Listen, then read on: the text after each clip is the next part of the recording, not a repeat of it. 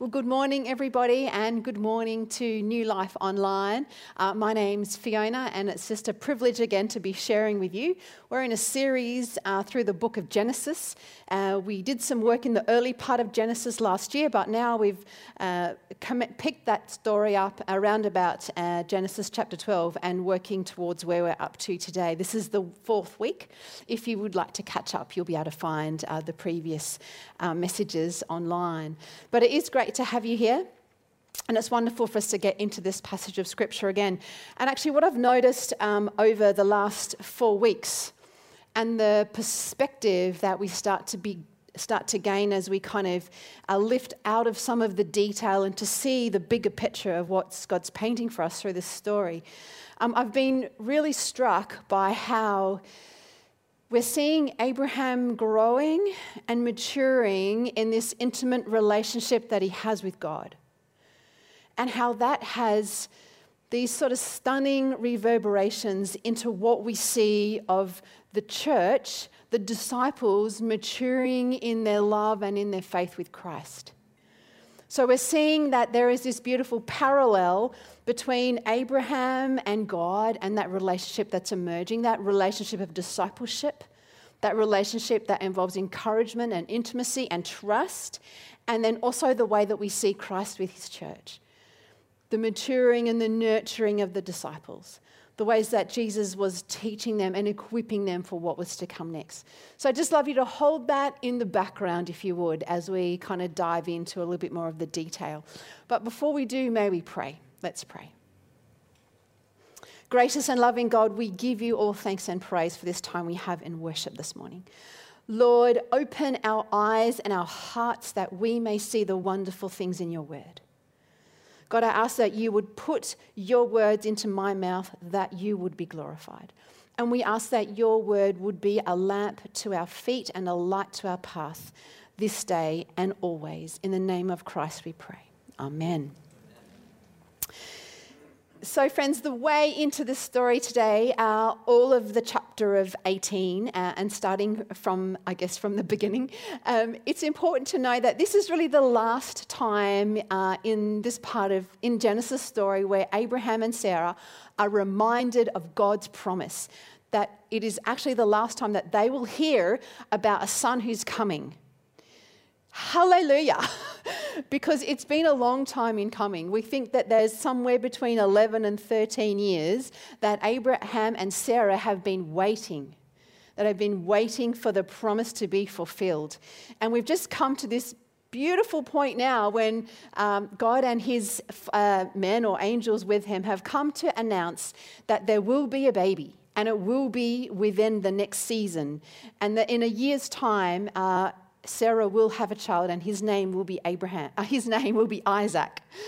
Abraham's now 99 years old. Um, and as we said, this has really been a long time in coming.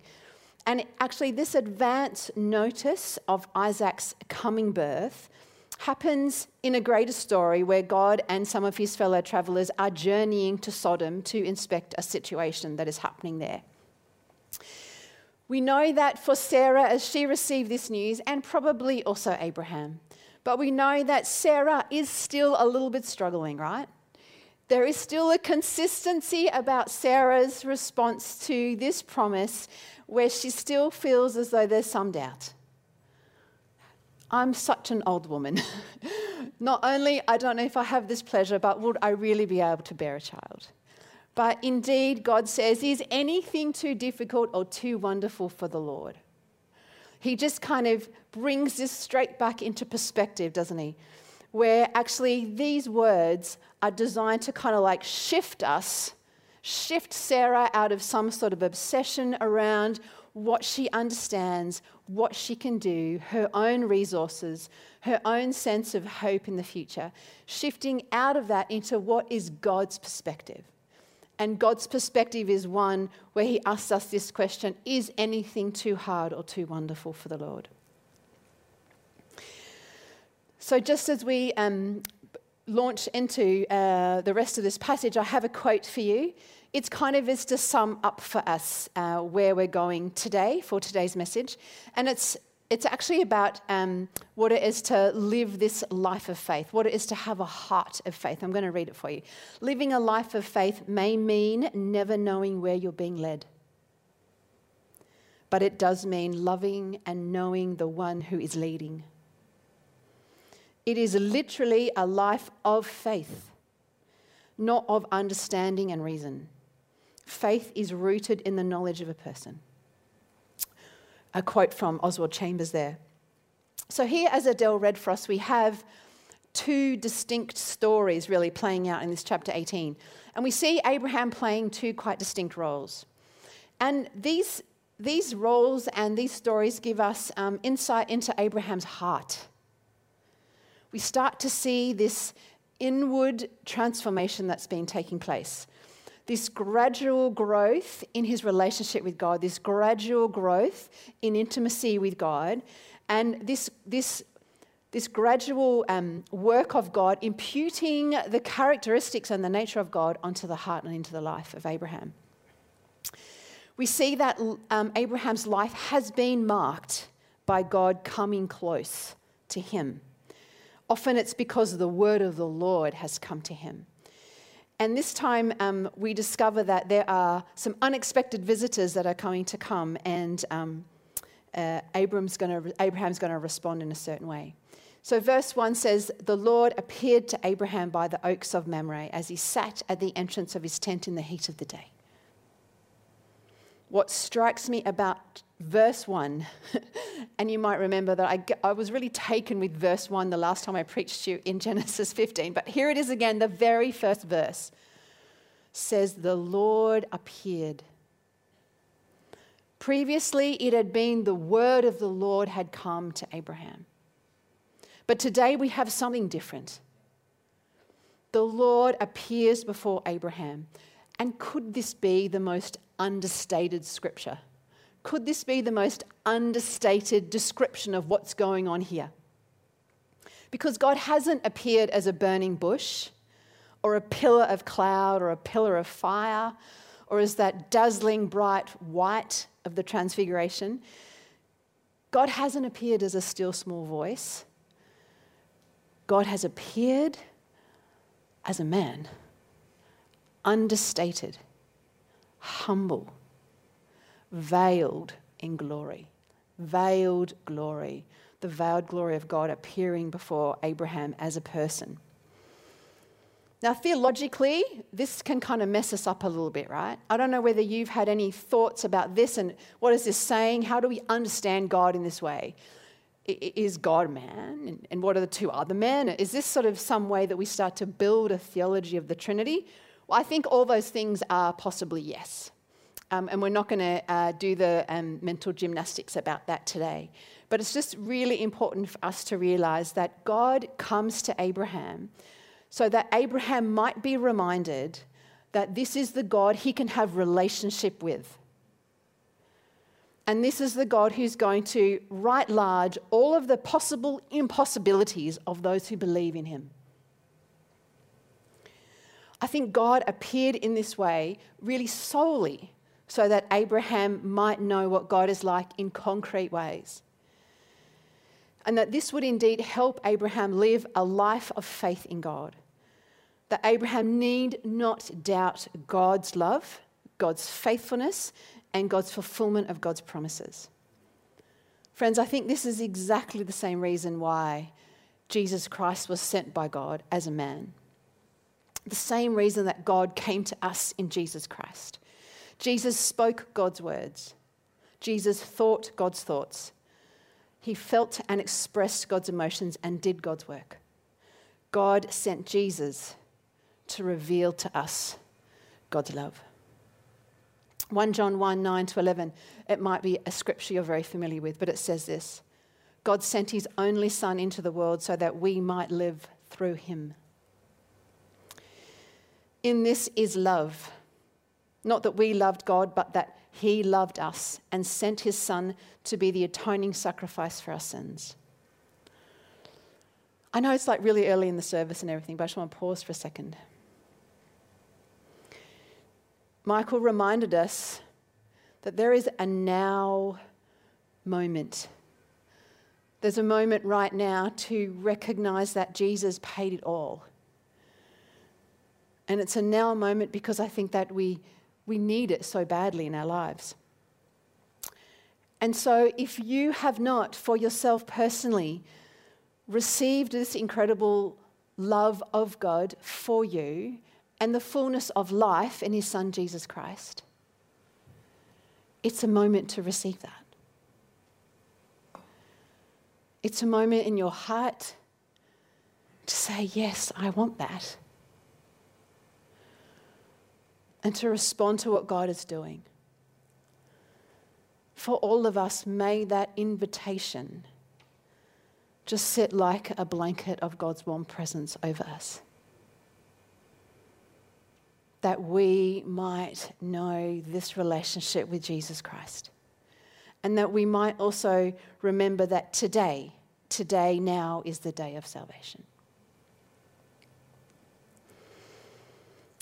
Moving on in our passage, friends, uh, Abraham looked up and he saw three men standing. When he saw them, he ran from the entrance of his tent to meet them. He bowed down to the ground. He said, My Lord, if I find favor with you, do not pass by your servant. Let a little water be brought and wash your feet and rest yourselves under the tree. Let me bring a little bread that you may refresh yourselves, and after that you may pass on, since you have come to your servant. So they said, Do as you've said. It's the heat of the day. It's the heat of the day in the desert and Abraham is sitting by the tent, sitting by the tent entrance, just hopefully staying cool. We haven't looked this, um, this time in the series at chapter 17, but what has come very quickly just behind this story is a story where, again, where uh, God comes to Abraham and he talks to Abraham about the covenant of circumcision. It's a really, really important story, another beautiful story where covenant is unpacked. I encourage you to go and have a read of that story. But I just want to um, insert for us a little bit of information that isn't necessarily in the text. But I have a feeling that Abraham is recovering from surgery. And he sits there in the heat, in the heat of the day in a cool place to recover. And what happens is that he sees in the distance three men coming his way. And what does he do? He gets up and he runs. He runs to quickly make arrangements to organise for there to be refreshments bought for these visitors so that they could then continue on their journey. And his hospitality is incredibly generous. It's extravagant hospitality that he provides. There's a choice calf that is went and got from the herd. There is milk and curds as the appropriate accompaniment to good meat.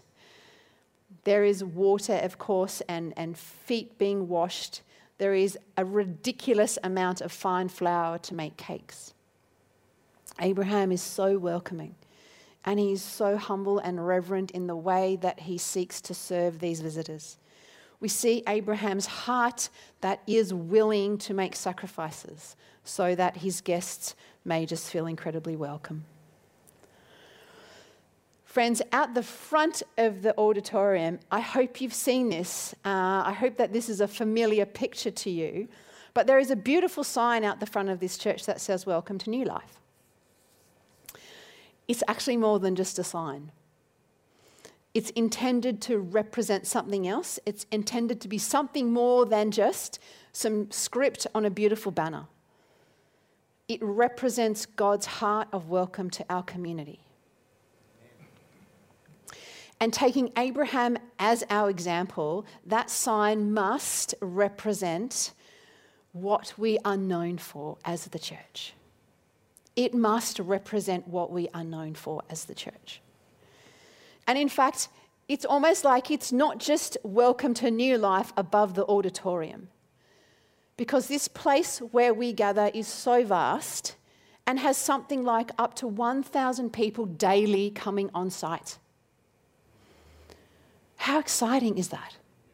What an opportunity for hospitality and welcome we can extend to our community. What a great challenge for us. What a great opportunity for us. Paul picks up on the importance of this very thing when he speaks to the church in Rome. He says, Welcome one another then, just as Christ has welcomed you. in order to bring glory to God. Don't we want to bring glory to God in this way, church? And my prayer is this may that sign ever, forever point to a company of people who love God and who want to extend generous and self sacrificing welcome to others. That's my prayer. Can you say amen? amen. Moving on in the story, um, the men who are on this journey to Sodom, uh, they set out from where they've stopped and rested, and they look towards Sodom. And Abraham, being the great host that he is, he just kind of journeys with them a little bit on the way. We're going to just jump down to verse 20. I will come back to verses 17 to 19 in a moment. But the story continues quite seamlessly now if we pick it up in verse 20. Then the Lord said, How great is the outcry against Sodom and Gomorrah, and how very grave is their sin. I must go down and see whether they have done altogether according to the outcry that has come to me. And if not, I'll know. God hears Sodom's cry. It's a cry that has been heard because of the grave sin in that city. In the Hebrew language, the word cry, just like it is in this understood in this context, is found more than 20 in more than 20 other occasions in the Old Testament. It is the cry of the oppressed. It is the cry of the vulnerable who are exploited. It's the cry of the downtrodden. It's the cry of the widow and of the orphan who have been harshly treated. It's the cry of heinous moral and social corruption that includes but is not limited to sexual immorality. Friends, this is the cry that attracts God's attention and intervention. God always hears the cry and investigates. God does this because it's who God is. But he does this also out of his heart of love for us, so that we might, go th- we might not go through life having to doubt God's mercy.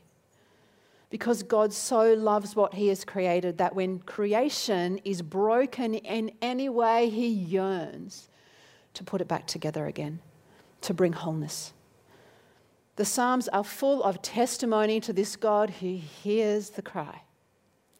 The Lord is near to all who call on him and to all who call on him in truth. He regards the prayer of the destitute. The Lord has heard my plea. God hears the cry. He hears my cry and he hears your cry. And so the men, they turned and went towards Sodom while Abraham remained standing before the Lord. Then Abraham came near to Yahweh and said, Will you indeed sweep away the, the righteous with the wicked? Suppose there are 50 righteous within the city. Will you then sweep away the place and not forgive it for the 50 righteous who are in it? Far be it from you to do such a thing, to slay the righteous with the wicked, so that the righteous fare as the wicked. Far be it from you. Shall not the judge of all the earth do what is just? And the Lord said, If I find at Sodom 50 righteous, in the city. I will forgive the whole place for their sake. Abraham is now standing before the Lord. The other men have moved on from the scene, and Abraham draws near to Yahweh, who's in front of him, understated. And my sense is that Abram has come to a bit of a place of confidence. My sense is that Abraham is acting upon what he has come to know about God's character, about God's dependability, about God's integrity. Abraham is convicted now that God is trustworthy and that God keeps his promises. Recall, would you, with me, that we learn that this is the God who shows up. This is the God who shows up to walk the blood path who is obligated himself to unilaterally fulfill the covenant. Abraham is learning to see injustice like God sees injustice. And Abraham knows now that he can appeal to God's mercy because he certainly had to do that in his life up until now. Abraham is tapping into the heart of God. And so Abraham asks whether God would spare the city for 50 innocent. Uh, and when God consents, Abraham presses God to mitigate punishment if 50 inno- uh, if 45 uh, innocent people were there. And God agrees. Three times Abraham lowers the number by five. And then, with a little more boldness, he lowers the numbers by 10. And Abraham stops at 10. I'm not exactly sure why Abraham stops at 10. But it's significant for us that Abraham realizes that the judge of all the earth will do what is just. Significant for us to realize that justice is not just something that God aspires to, it is the very heart of who God is and what God does. Abraham has figured out that to God, 10 righteous people are more important than innumerable wicked.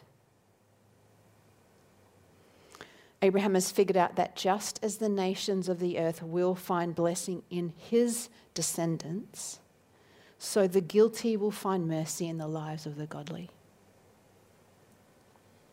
Abraham now knows that God gives the right judgment, and he's able to trust God in that. Nowhere does Abraham actually challenge God's evaluation of Sodom. Nowhere does Abraham seek to think he knows what's actually the right thing to do in this situation. Abraham simply asks God for divine mercy, and Abraham becomes an intercessor, partnering with God for God's outcome. We have this really interesting um, point now in the story. I, I, talked earlier on about these reverberations into uh, Jesus, Jesus Christ and his relationship with his disciples and indeed with the church. And we start to now see um, emerging uh, this, this real thread or this real theme of intercession and, and responding in prayer on behalf of others who experience injustice. We see this uh, in Exodus and we see it in the major prophets in, in Nehemiah and Ezra and into the Old Testament. Because God starts with a leader, but then the responsibility shifts from that one person who hears the cry to all of God's people who hear the cry and respond. 1 Peter 2 9 says this about this shift from the one person to all of God's people. It says, You are a chosen people, a royal priesthood, a holy nation. God's special possession, that you may declare the praises of him who called you out of darkness into his wonderful light. Friends, now in light of the cross, everyone represents God to the world. Everyone who calls themselves a Christian, who's a follower of Jesus, represents God to the world. It's our role to show the world what God is like. And we have so many ways that we need to do that. But for us in the story today, we are going to commit ourselves to prayer. We're going to come before the Lord when there is a crisis. We're going to come before the Lord and intercede for nations, for businesses, for families, for communities, for individuals. And whilst we can talk so much more about what this is to be an interceding, prayerful church, I just want to just highlight one thing. Friends, we need to realize that this is not a burden. Because Romans tells us that Christ is constantly interceding for us. And the Holy Spirit makes intercession for all the saints. So we do not need a stronger argument than that to enter into the intercession of our Lord and of Jesus Christ. So, as we move to the final part of uh, this journey, this story that we're on today, just a quick summary for you. Abraham's heart is tuned into God's character, to the character of generous provision, hospitality. Abraham's heart is t- tuned into God's character of mercy and justice and Abraham has partnered with God in intercession.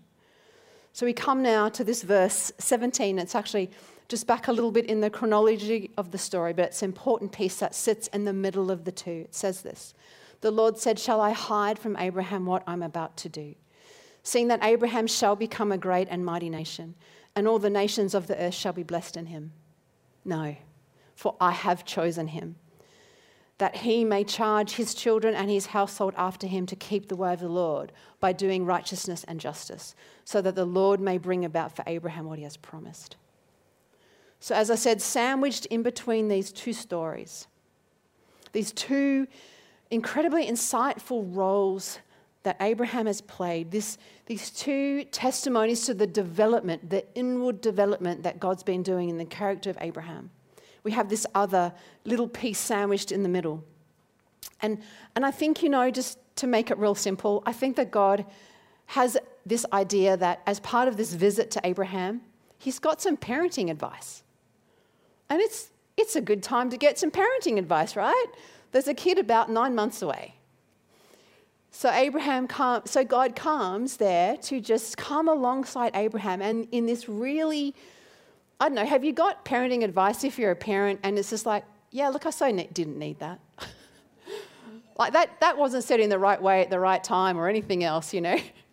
but actually this is not what God does because God's timing with what he wants to say to us is always perfect. And he comes alongside Abraham with just these words of encouragement, these words of um, credentialing this character development that's happened in Abraham. And he comes alongside with this, this kind of charge that he gives Abraham. You and Sarah are going to be responsible to make sure that your kids and all of your household are going to walk with the Lord. And Abraham and Sarah are going to have a role in teaching them, in showing them what a close walk with the Lord looks like, and by teaching them to practice righteousness and justice. Such an important responsibility that God has named in Scripture, not just for Abraham and his descendants, although we know they are so numerous, but as that story continues and is for us today as God's children. We too have this responsibility as a church, as the body of Christ, we have this incredible responsibility to pass on God's ways to our younger generations. It's an incredible privilege and an honor that we not just be about biological parents and biological siblings, but we together, spiritual parents, spiritual aunties and uncles, spiritual sisters and brothers, commit ourselves to raising up children in ways that they can know and love God and actually represent God to their world. We have this beautiful opportunity, and we are so privileged to be part of a church that actually has committed itself to doing this. But I hope that you see the importance of it here today. I hope you see the charge that comes to Abraham, that this is going to be really, really important that God says, Abraham, the, the most important thing you can do now, that you are about to be the father of more descendants you can ever count or imagine, that you will charge them with actually walking with the Lord. That you will show them what that means, that you will guide them, you will teach them. What an amazing opportunity, what a privilege that we have to do that. And I think that if we're really going to do that well, if we're really going to honor what God is saying to Abraham in that, if we're really going to honor the other things that have been so practically um, accessible for us in this passage today, things like the welcome of Christ.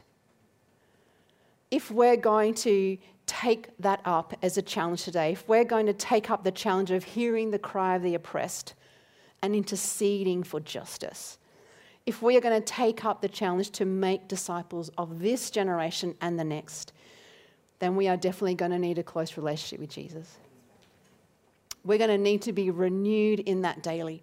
We're going to need to hold each other accountable to what that is in every part of our life.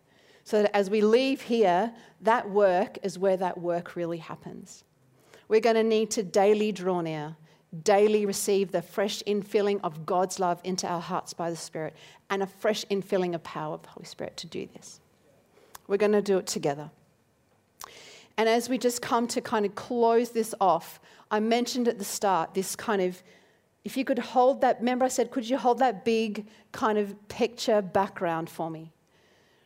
where we see something of the character of Abraham being gradually and slowly developed as he walks closer with God, and how that reverberates into, um, you know, the into our time and place, but particularly into what we see in Jesus Christ and his love for the church and his development and discipleship of the, of the, um, of the apostles.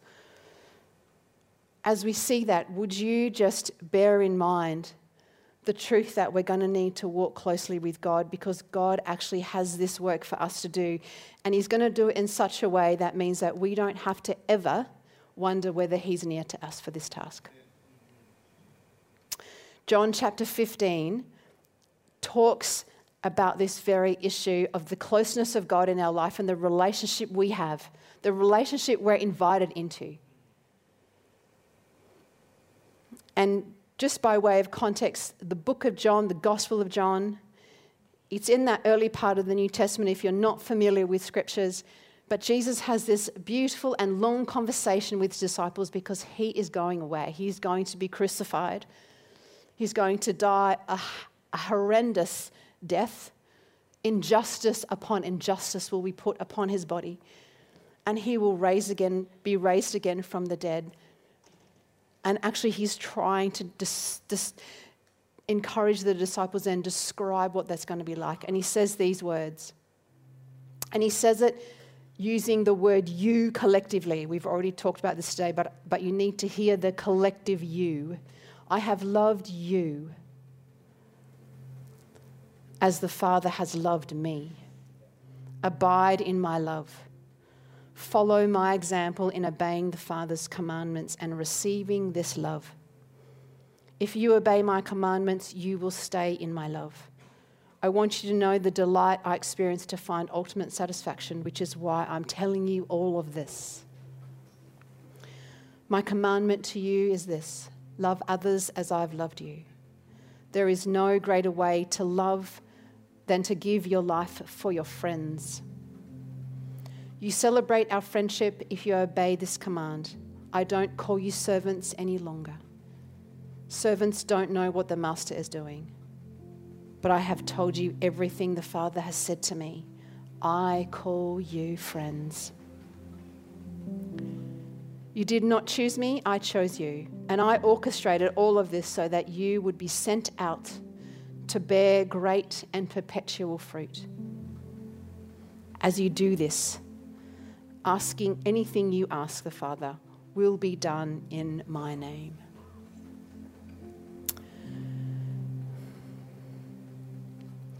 We are held in this friendship that God offers us. We are given all we need in this close and intimate relationship. And as we've listened to the importance of welcome and what it is to intercede and to live justly and to raise our children, biological and otherwise, in the life of the faith. We know that above all, God is offering us this renewed and refreshed and strengthened relationship in Him for that work. Don't leave here today feeling as though you're depleted in the resources that are available to you in Christ. Because as we heard at the very start of this message, is there anything too wonderful or difficult for the Lord? May you go from here filled and refreshed for these challenges that lay ahead. Let's stand together and sing.